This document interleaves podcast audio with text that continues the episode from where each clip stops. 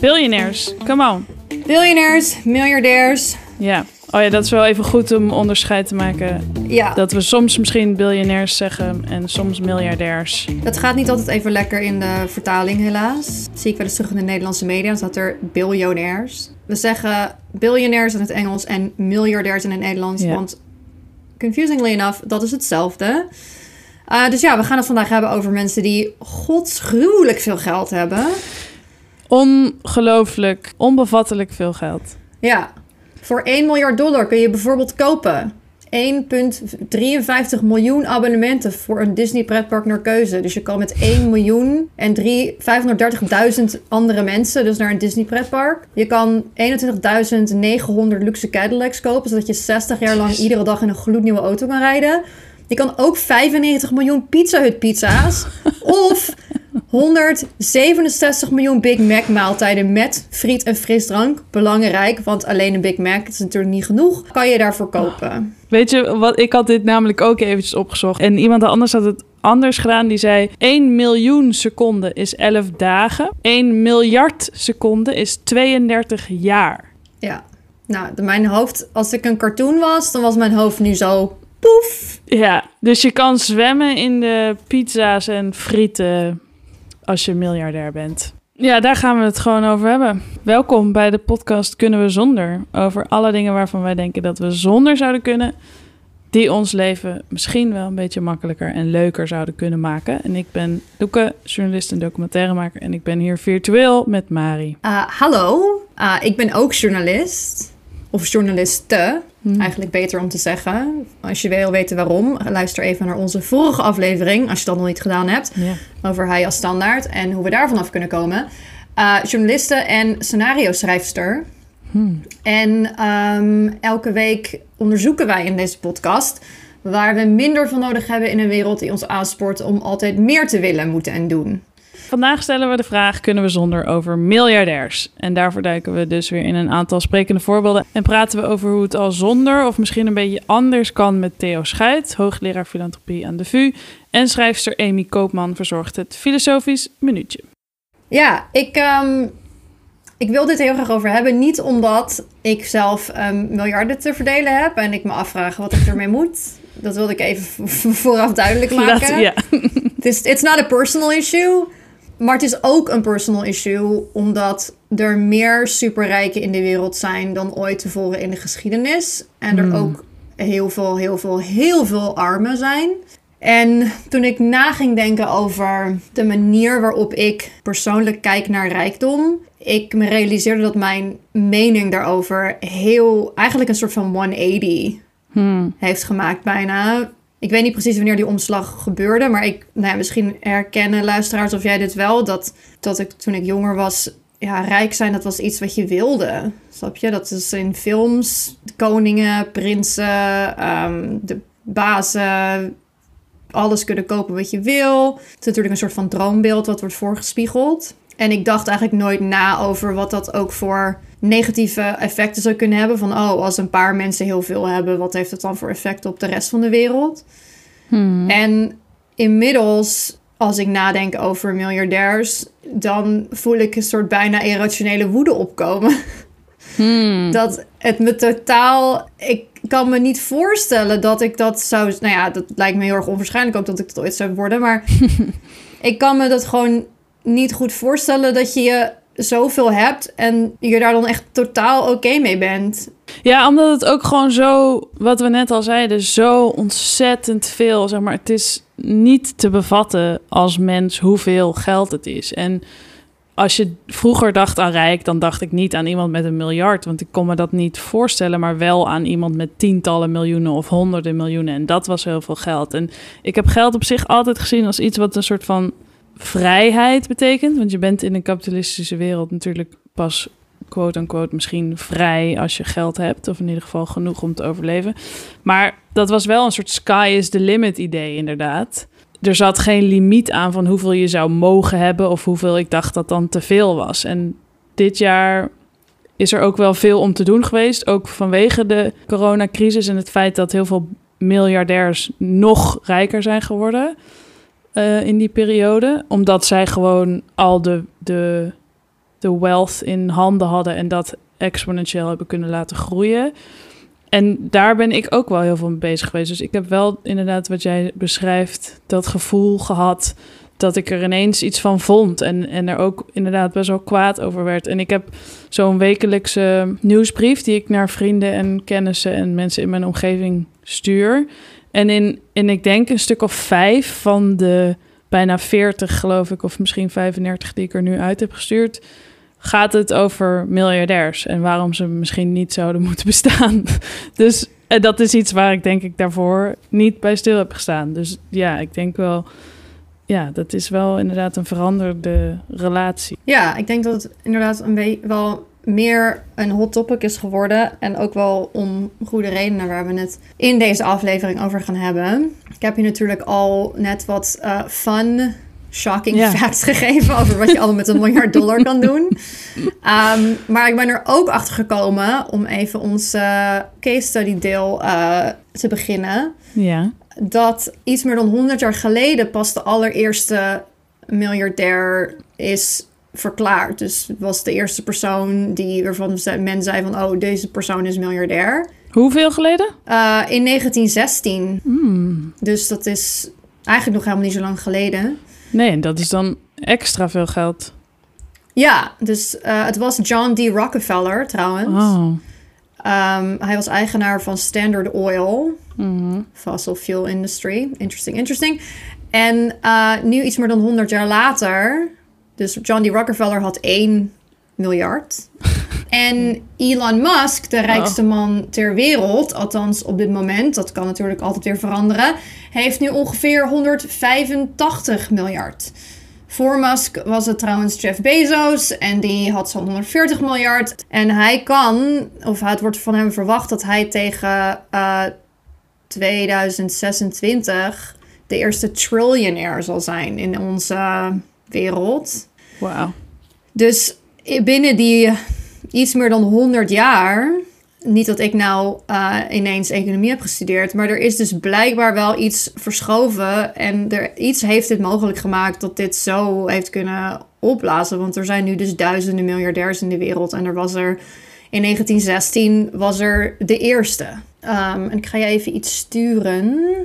Je refereerde hier net al aan, maar ik had hier best wel een sterke reactie op. En ik ben benieuwd uh, wat jouw reactie hierop was. 10 of the richest people in the world have boosted their already vast wealth by more than 400 billion dollars since the coronavirus pandemic began, as their businesses were boosted by lockdowns and financial crises across the globe. Ja, dat is wel sick.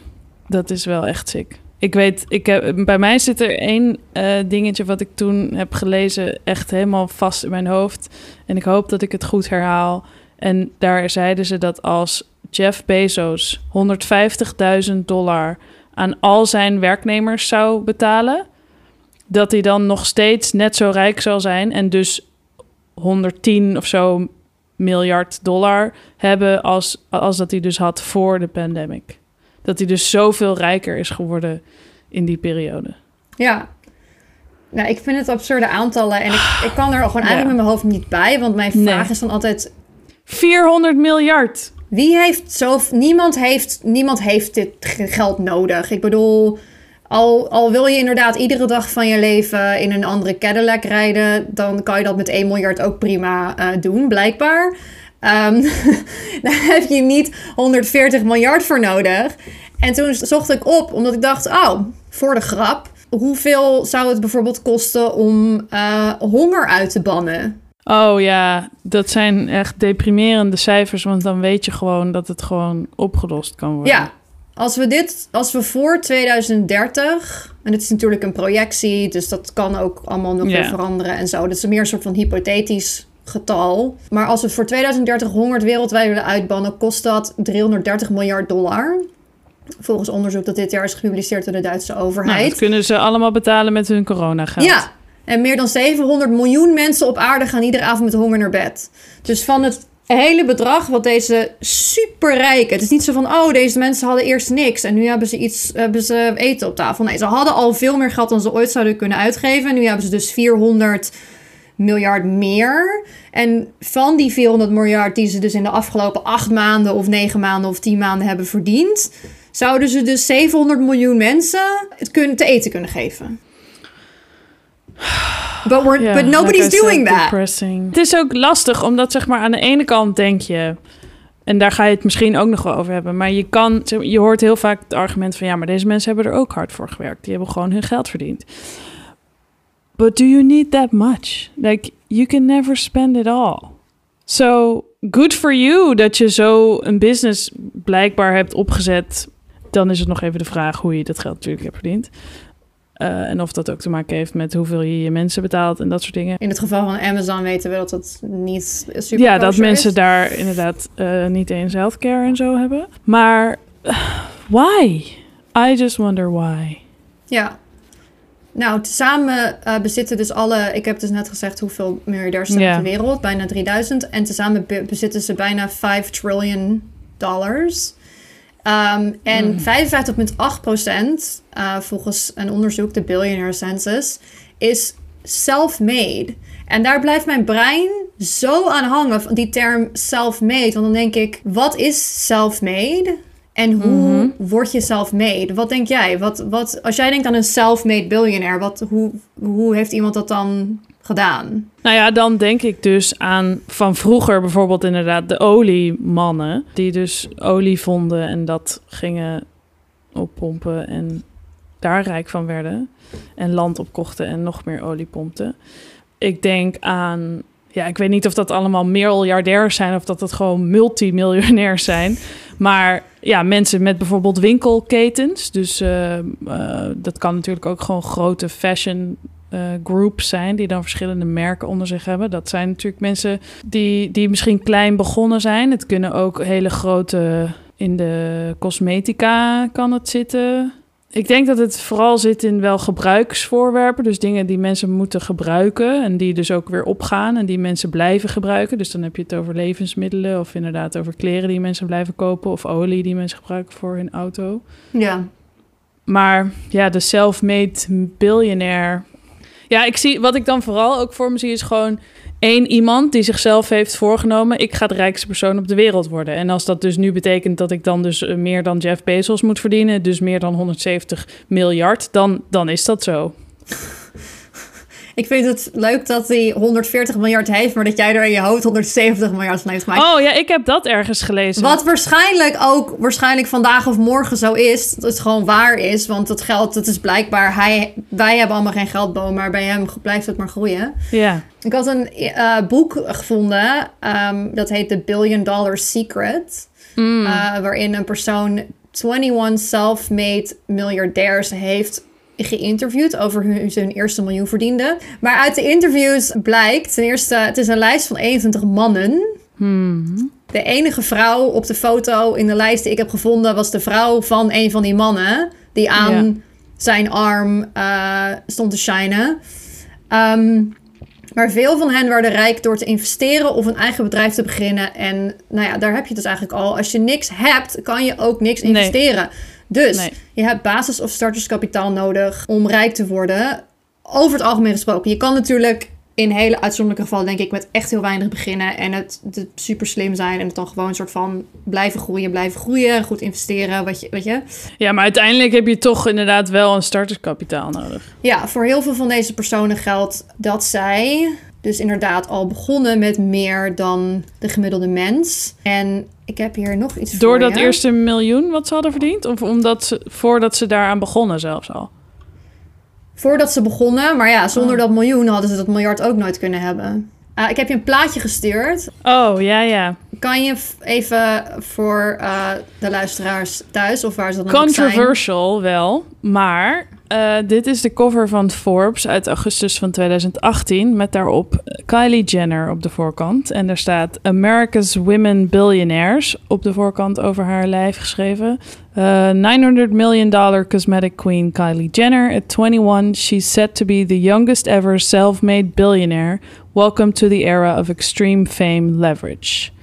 Op zich leuk dat ze inderdaad zich richten op ehm, vrouwelijke miljardairs. Die lijst van de 21 billion dollar secrets, die richt zich namelijk alleen maar op mannelijke miljardairs. Ja, terwijl Kylie Jenner, ik weet niet of je het daar verder over gaat hebben. Maar daar was dus een heel uitgebreid follow-up stuk over. Ik weet niet of dat in de Forbes was of in een ander, andere publicatie. Dat die 900 miljoen dus helemaal niet klopte. Dat dat was opgeblazen. Niet dat ze niet rijk is, want ze heeft nog steeds een paar honderd miljoen. En is waarschijnlijk close to a billion. Maar she wasn't officially a billionaire, actually, blijkbaar. Ja, dat heb ik ook gelezen. Ik vond het vooral echt heel interessant om dus die cover te zien toen in de winkels en ook online. Vooral dus om dat woord self-made. nee, met self-made bedoelt Forbes dan dus dat ze haar bedrijf niet geërfd heeft. Want ze zegt Ah. dat ze haar start-up money met modellenwerk heeft verdiend. En dat geloof ik ook best. Maar, aan, maar gezien hoe competitief de modellenwereld is, eh, is het extreem onwaarschijnlijk dat Kylie Jenner zonder haar familienaam en eh, zonder haar überhaupt haar leven zonder geld zorgt. Ik bedoel, ze is rijk geboren en ze is haar hele leven rijk geweest. Het is Ja, er staat niet voor niks de in- leverage of fame. Daar had ze, daar, als ze Ja. niet de naam Kylie Jenner had gehad en niet related was to the Kardashians en de Jenners, was ze waarschijnlijk niet miljardair geworden of bijna miljardair. Maar zeker niet op 21-jarige leeftijd Nee.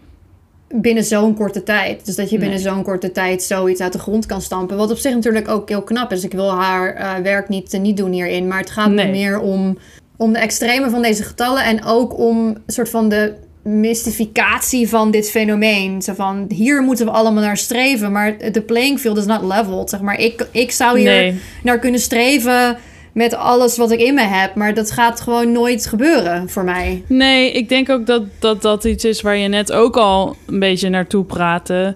Dat er zit gewoon ongelijkheid in de start. Ook Ja. de mensen die toegang hebben tot starterskapitaal, ofwel van buiten ofwel van familie. Mensen die toegang hebben tot naam en connecties. Het houdt elkaar natuurlijk allemaal in stand. En het, cumulatief wordt het steeds meer en meer en meer voor de mensen die in de groep zitten die er toegang toe hebben, zeg maar. Dus dat maakt ook dat die ongelijkheid tussen arm en rijk, maar ook tussen zeg maar de miljardairs en de arme mensen, als je het helemaal naar de extreme pakt, Ja. dat dat steeds groter wordt.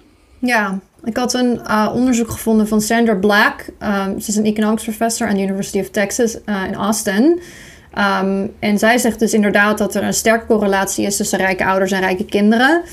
Uh, nou ja, dat Ja. is een feit. Maar ze was vooral benieuwd waarom. Dus hebben je ouders een soort van geweldige pegels genererende genen die ze aan jou doorgeven, waardoor jij ook een kraantje voor gouden munten wordt?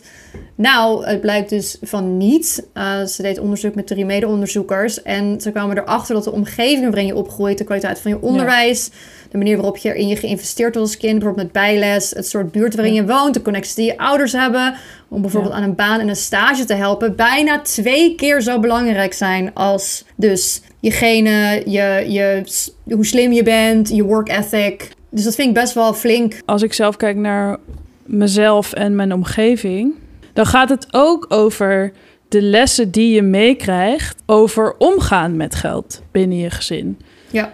Bijvoorbeeld, om, om maar iets te noemen. Zeg maar. Ik bedoel, gewoon financiële gezondheid, dan wel hoe ga je met, je met je zakgeld om? Wat doe je ermee? Spaar je? Weet je hoe dat werkt? Weet je hoe de Belastingdienst werkt? Waar moet je op letten? Wat moet je niet vergeten? Wat moet je doen? Wat moet je aangeven? Hoe moet je dat allemaal doen? Dat zijn allemaal dingen die je zeg maar wel of niet leert. En die, die je ouders wel of niet hebben begrepen of aan je doorgeven. Dat alleen al heeft effect op de gezondheid van jouw eigen financiële situatie. Ja, dus het komt er eigenlijk op neer dat mensen met meer geld meer risico's kunnen nemen en bovendien een vangnet hebben. Dus wat ze ook kunnen doen, een soort van de American Ideal, uh, you fall down, you pick yourself up, you just try again. Ja, dat is dat moet maar net kunnen, zeg maar. Daar moet je maar net de financiële flexibiliteit voor hebben. En falen is natuurlijk een heel ander onderwerp aan zich, maar je moet het je kunnen veroorloven om financieel te falen, want het is natuurlijk nog Ja. veel onwaarschijnlijker dat je allereerste idee of je allereerst, dat is een andere les die ik ook in al deze dingen zie terugkomen, dat mensen zeggen, I failed miserably and horribly and I've been Ja. rejected. Maar in, in the face of all of this adversity heb ik altijd gezegd dat ik het nooit op zou geven. en ook de kans om iets te ontwikkelen. En om Ja. iets uit te proberen wat nog geen geld oplevert. Want, want heel veel dingen leveren in het begin helemaal geen geld op. Alleen het verschil zit er misschien in, in hoe snel je zoiets kan opstarten. In hoeveel tijd je erin kan steken. En als je geld hebt en als je een vangnet hebt, dan kan je daar de tijd voor nemen. En dan kan je alle andere dingen stopzetten. En je helemaal focussen op iets ontwikkelen wat nog geen geld oplevert. Of je moet het naast je andere werk doen. En dan kan je er dus minder tijd in steken. Dat zijn ook, denk ik, dingen die daar invloed op hebben.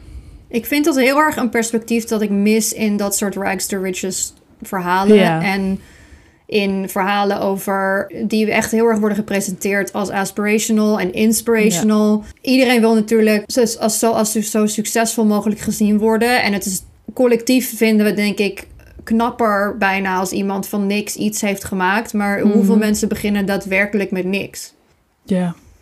Dat Don't een have the answer. vraag. Maar dat is wel iets waarvan ik het me heel erg heb afgevraagd. Vooral dus dit jaar. Omdat bijvoorbeeld in Los Angeles wonen 66.000 mensen op straat. Ja. Maar het is ook een stad waarin ik... Ik heb bijna nooit ergens zo ontzettend veel casual rijkdom gezien. Mhm. Dus casually met je drie Tesla's voor de deur. Ja. Again, nothing wrong with a Tesla. Maar het, het verschil, dus het contrast Ja. Ik zie het hier zo erg iedere dag Mhm. dat ik me dan afvraag hoe vinden we dit allemaal dan oké? Ja. Daar heb ik het antwoord niet op. Misschien, ja, misschien dat we er wat perspectief kunnen krijgen over hoe het misschien anders kan. Of een soort van inzicht in een andersoortige wereld. Ja. Voordat we hier met z'n tweeën echt eh, alleen maar zo oh, zitten te zuchten. en daarom vroegen we Theo Schuit, hoogleraar filantropie en filantropische studies aan de Vrije Universiteit in Amsterdam. En bijzonder hoogleraar filantropie en sociale innovatie aan Maastricht University. Hij schreef vorig jaar namelijk met twee andere wetenschappers een opiniestuk in de Volkskrant met de kop: Dit is een fantastische tijd voor filantropen. en wij vroegen ons af: kan filantropie voor meer gelijkheid zorgen? Kijk, is het niet zozeer meer dat je vermogen maakt door arbeid, maar je maakt vermogen door vermogen. Door fiscale adviseurs, belastingadviseurs, accountancybureaus, die allemaal helpen om je vermogen te laten groeien. En dat is uiteindelijk eh, wat je nu ziet ook in de wereld. Eh, wat ook eh, Rutger Bregman ertoe gebracht heeft om op een gegeven moment te roepen: belastingen, belastingen, belastingen. Want je doet het niet meer omdat je, laten we zeggen, een prestatie levert met meerwaarde aan de samenleving. Nee, je zit op een financiële bubbel die zich automatisch vermenigvuldigt. En het is ook, laten zeggen, het stelsel van onze, eh, het belastingssysteem. Dat als je net aan de rand functioneert van wat wettelijk is toegestaan, is er ongelooflijk veel mogelijk. In Nederland, maar ook in de wereld. En waarom wordt dat toegestaan? Ja, dat is een politieke kwestie. Mijn oude eh, CPN-bestuurslid Marius Ernsting zei eens: Ik ben niet tegen rijken, ik ben tegen armoede. En eh, dat is ook een hele goede zin. Kijk eens, als het verschil tussen rijk en arm zo groot wordt, dan is het wachten, ook in de Verenigde Staten, maar ook in een aantal Europese landen, dat op een gegeven moment er een soort tweede Franse revolutie gaat komen. En een Franse revolutie was eigenlijk het afrekenen van de heersende elite, de kerk, de adel, die zichzelf verrijkte en eh we zeggen, de, de andere eh, standen geen enkele kans gaf. En dan krijg je een maatschappelijke correctie. Dat heet dan de Franse Revolutie. Het is wel zo dat heel veel vermogenden denken: ik heb nu geld verdiend, maar is geld nu wel het belangrijkste? En dat zou ik graag ook aan jullie willen meegeven. Kijk eens, als je je hele leven succesvol wil zijn, dan kun je dat laten zien doordat je geld hebt. Maar wat is geld? Niemand wordt aan het eind van zijn of haar leven in de kranten bedacht, hij of zij was steenrijk. We zeggen, op grafzerken in overlijdensadvertenties staat meestal hij of zij was een goed mens voor de omgeving. En daar wil ik wel even een, eh, een, een, een theorie op loslaten. Die is niet van mezelf, die is van een zekere Thomas Adam. En die heeft een theorie ontwikkeld die zegt: geld is eigenlijk ook een transformatiemechanisme. Als je in je leven een voetdruk wil nalaten voor de volgende generaties, dan doe je dat niet omdat je steenrijk bent, maar dan word je een Carnegie. Dat je met je geld uit je staalfabrieken begin je wereldwijd overal centra te stichten of het Vredespaleis met de Gospel of Philanthropy. Daarmee verdien je eigenlijk iets wat je met je rijkdom kunt realiseren, namelijk prestige en status als maatschappelijk betrokken persoon. Het is eigenlijk het hoogste goed wat je kunt bereiken. Ik heb geholpen om malaria de, de wereld uit te helpen. Maar op die manier klinkt het bijna dat je het niet per se doet om het oplossen van het probleem, maar om jezelf dus op een bepaalde manier te laten herdenken. Fantastische opmerking. Dus je, je, je ziet ook bijvoorbeeld in Nederland dat heel veel bekende Nederlanders associëren zich ook met een maatschappelijk doel. Ze zijn uh, ambassadrice of ambassadeur. Maar rijken doen dat op een bepaalde manier ook. Dan, als ze het niet doen, dan hoop ik dat dan de Franse Revolutie een keer langskomt.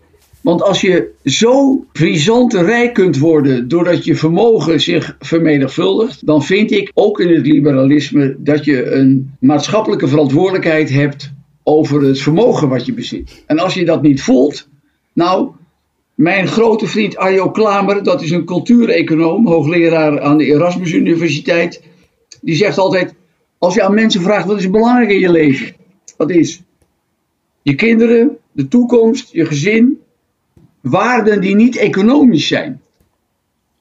En daar moet je eigenlijk op koersen. En dat is het leuke van filantropie. Mijn onderwerp is een heel leuk onderwerp, heel optimistisch onderwerp. Namelijk, wat is filantropie? Filantropie is niet anders dat je, laat zeggen, je wil inzetten voor de kwaliteit van deze aarde en met name voor de volgende generaties. Het probleem is dus het bestaan van armoede en de ongelijkheid die wordt gecreëerd tussen de hele rijke en de, en de arme mensen.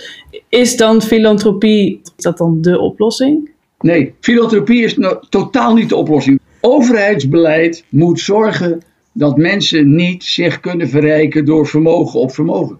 Dat is de oplossing. Dus filantropie is een gevolg van die enorme tweedeling groeiende tweedeling ook in Nederland, maar niet de oorzaak. De oorzaak is dat jij zo rijk kunt worden zonder dat de overheid daar bepaalde fiscale beperkingen aanlegt. Loopt de wetgeving eigenlijk ook achter op het feit dat er de afgelopen jaren zo ontzettend veel meer uh, private rijkdom is vergaard en het zich zo in, aan het soort van kristalliseren is aan de top? Het grootste probleem van elke samenleving is de stratificatie, het verschil tussen rijk en arm. In landen als de Verenigde Staten is het gewoon de naakte markt. Dan lig je als oud ondernemer die mislukt is, lig je onder een brug te slapen. En hoe lang maatschappijen die dat vol kunnen houden, is heel beperkt. Want mensen zijn niet gek. Die denken van ja, dit pikken we niet langer. En ik, ik ben heel benieuwd hoe lang zeker de Amerikaanse samenleving dit volhoudt. Met superrijken en geen vangnet. Hoe lang duurde het in Frankrijk? Nou, je moet, je moet een klasse hebben die het voortouw neemt. En filosofen die dat, laten we zeggen, van principes voorzien. In de Franse tijd was het de beknotte burgerij die zelfstandigheid willen, die uiteindelijk de aanleiding zijn geweest. Dus ik denk dat je de spanbreedte van wat je kunt hebben tussen rijk en arm, als je die te groot laat worden, heb je een maatschappelijk legitimatieprobleem.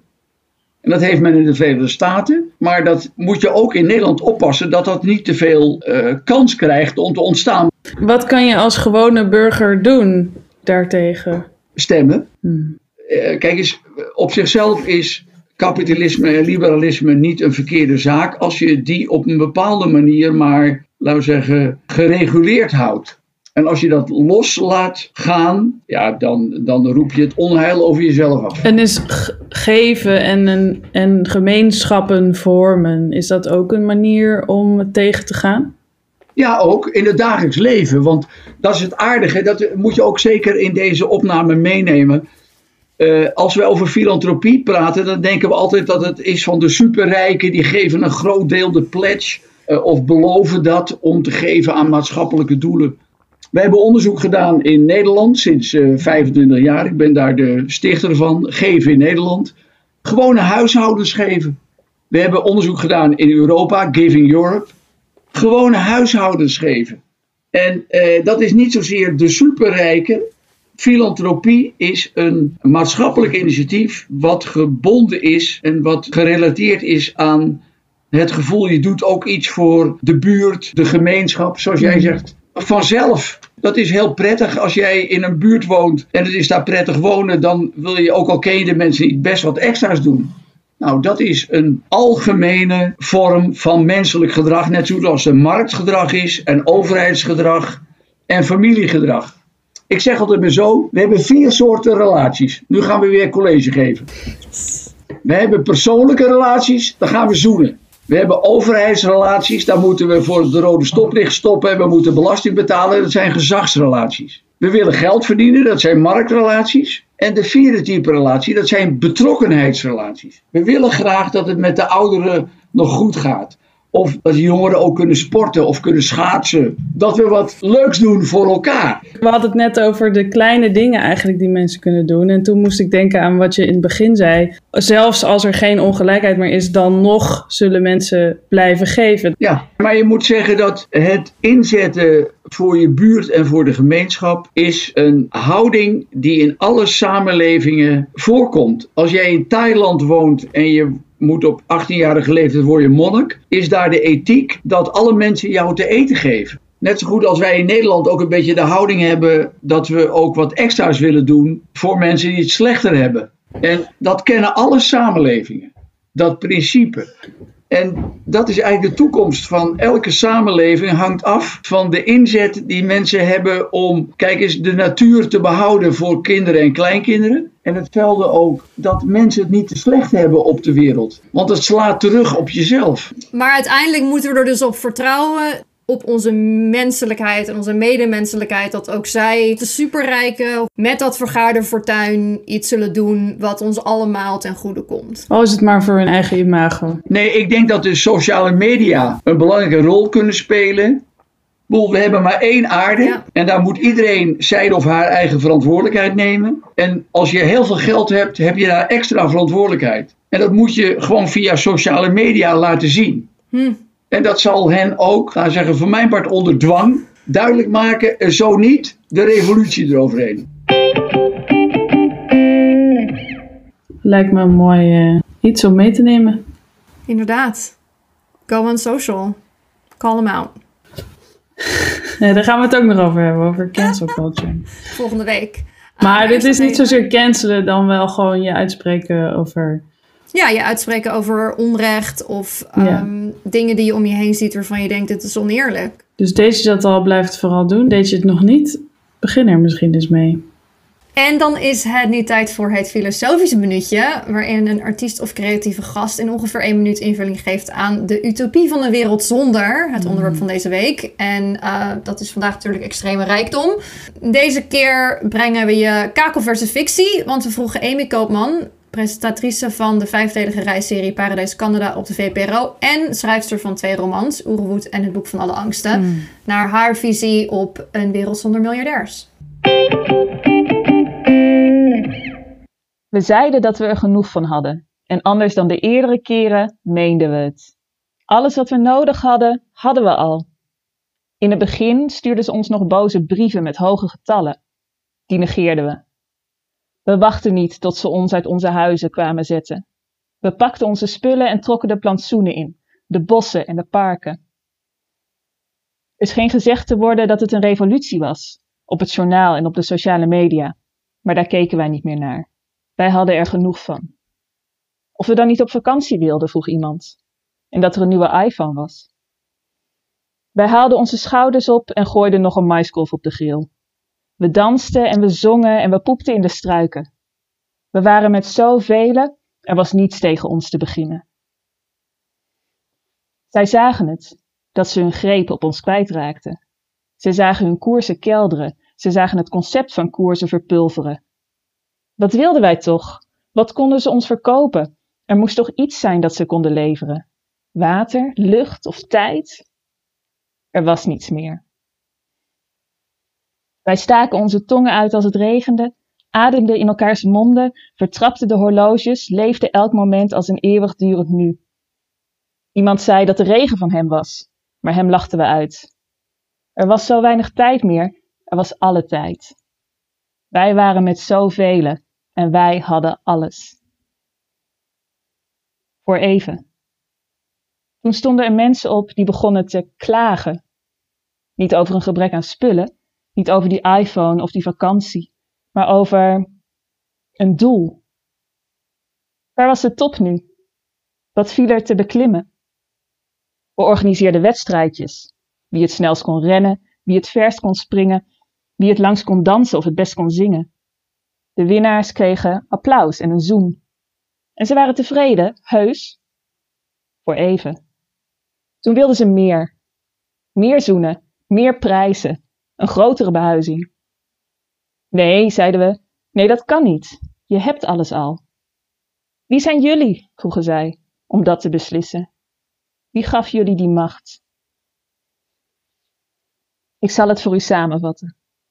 Er wilden te veel mensen bijzonder zijn en ons wij versplinterde. Dus hier sta ik dan, voor u, in de hoop op wat brood en met een vraag. Was het ons falen? Had het anders gekund? Hadden we een streven kunnen bedenken dat de dorst van de ambitie wel had gestild? Of denkt u dat het de mens is die onverbeterlijk is? En is dit het almaar terugkerende getij? Van ik naar wij, van ik naar wij, van ik.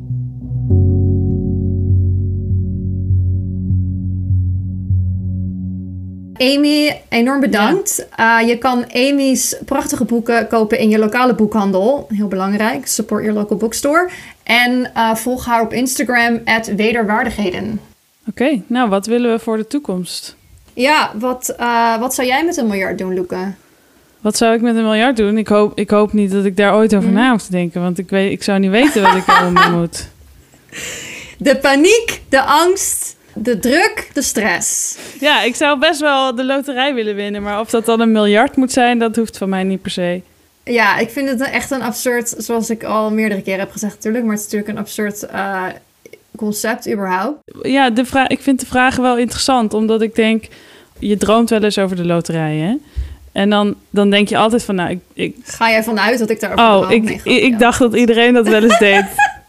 Van die stiekem dromen die nooit uh, uitkomen. Stiekem van, oh, er komt iemand een check de straat ja, in. Ja, maar dan denk je altijd van, oké, dan zet ik wat opzij. En dan ga ik er iets moois doen. En dan koop ik een huis. En dan geef ik wat aan familie. En dan geef ik, weet je wel, zo. Maar er is altijd een soort van deel wat dan overblijft. Want het is, dat, dat is al vaak heel veel geld. 30 miljoen of weet ik wat, als je een beetje groot droomt. Maar daarom kan ik me gewoon niet voorstellen dat stel je voor dat je ooit een miljard zou winnen dan kan ik me gewoon niet voorstellen dat je daar niet op zijn minst een deel van weggeeft. Ja, nee, in mijn, in mijn soort van rijkdomfantasie heb ik het sowieso op een ethische manier verkregen. Is de loterij niet ethisch? Ja, nou ja, een loterij of met een, weet ik veel, een goed idee. Wat ik, uh, dat ik werknemers heel ver heb betaald om dat vervolgens om te zetten in iets winstgevends. Theo zei ook nog, het gaat niet om het bedrag, het gaat om de intentie. Want ik vroeg hem van, oké, vanaf welk bedrag is het dan nog ethisch om het te hebben? Zei hij, het gaat niet om hoeveel je hebt, het gaat om hoe je het hebt verkregen. Dus dat is precies wat jij nu zegt. Ja, dat is wel een goede om, om nog even mee te nemen, inderdaad. En ik denk, wat betreft wat je er dan mee doet. Er zijn natuurlijk heel veel onrechten, injustices in de wereld. Je hebt de honger, de klimaatcrisis, uh, daklozenprobleem, um, migranten die nergens terecht kunnen. Dus ja, ik denk dat ik het toch op een bepaalde humanitaire manier zou besteden. En het gevoel zou willen hebben dat er ook echt, zoals Theo zei, dat er iets mee gebeurt. Dat je iets creëert wat ook voor de toekomst uh, een betere wereld achterlaat. Dus als we daar even op voortborduren, dan is misschien de vraag: wat kan je voor jezelf of je omgeving creëren wat niets met geld te maken heeft? Ja. Wat kan je bijdragen? Hoe kan je meerwaarde creëren buiten dit soort van systeem om waar we de afgelopen, nou ja, het is het half uur, zoiets over hebben gehad? Ja, dus we zijn heel benieuwd. Vul in. Ik wil later puntje, puntje, puntje hebben gedaan, gemaakt, gekregen, verdiend. Gecreëerd. Alles wat niet met geld en status te maken heeft. Ja, trek geld er los van en kijk wat er overblijft. Heel veel, denk ik trouwens. Wat Ja. we inderdaad ook van Theo een beetje geleerd hebben. Het gemeenschapsgevoel. eh, ja, maar dat zijn niet vaak dingen waar we over nadenken als je denkt van je carrière doel of zo. Dus ik denk dat dat, dat, dat eh, misschien is hoe we het kunnen benaderen. En hoe luisteraars kunnen nadenken. Wat, wat zou je carrière doel zijn op dit moment als het niets te maken had met overleven, geld verdienen hm, of status creëren? Ja, Mooi. goede vraag. Ga er ook even over nadenken. Ja, oh ja, misschien moeten wij moeten eigenlijk normaal gesproken zelf zo'n vraag natuurlijk al beantwoorden. Maar dat kunnen we ook in een latere aflevering even doen. Want eh, we wilden sowieso even aan de luisteraar vragen. Omdat we namelijk een aflevering aan het voorbereiden zijn voor het einde van het seizoen. Ja, slecht nieuws. Er zit een einde aan dit seizoen. Let's not think about it too much. Uh, maar het seizoen wordt afgesloten met een aflevering waarin we graag van jullie willen horen. Uh, of dat nou gedachten zijn over dingen waar we het over gehad hebben, iets wat je geleerd hebt, iets waar je het niet mee eens was, een invalshoek die we niet hebben belicht. Heb het met ons over, of deel met ons over um, je favoriete challenge, je meest vernieuwende inzicht. Uh, je kan ons ook vragen stellen over het maken van een podcast. Ja, of dingen die je nog van ons wil weten. Ja. Uh, Eigenlijk alles waar we het niet genoeg over gehad hebben. Of... En we zouden ook wel wat over jullie willen horen. Want we kunnen jullie nu natuurlijk niet Ja. een rechtstreekse vraag stellen. We hebben jullie heel veel dingen ge- ge- geponeerd eigenlijk. Van doe, doe eens iets. Maar we zijn ook wel gewoon benieuwd wie Probeer jullie zijn. uit. En, uh, en inderdaad, wat je ervan vond en wat je ervan hebt meegenomen. Wie je misschien hebt overgehaald om ook te luisteren. En wat die voor verrassends heeft meegekregen en onthouden. Wat ik altijd wel leuk vind, Ja. is dat zeg maar... Jij, Mari, onthoudt soms hele andere dingen van onze opnames dan ik. En andersom. En dat, vind ik, dat lijkt me ook wel leuk om te horen van de mensen die hebben geluisterd. Zeker. En soms luister ik terug en dan kan ik me bepaalde Ja. dingen wel heel goed herinneren. En bepaalde dingen denk ik, oh, hier Ja. hebben we het dus ook nog over gehad. Dus ik ben heel benieuwd wat er bij anderen is blijven hangen. Iets wat wij misschien alweer vergeten zijn.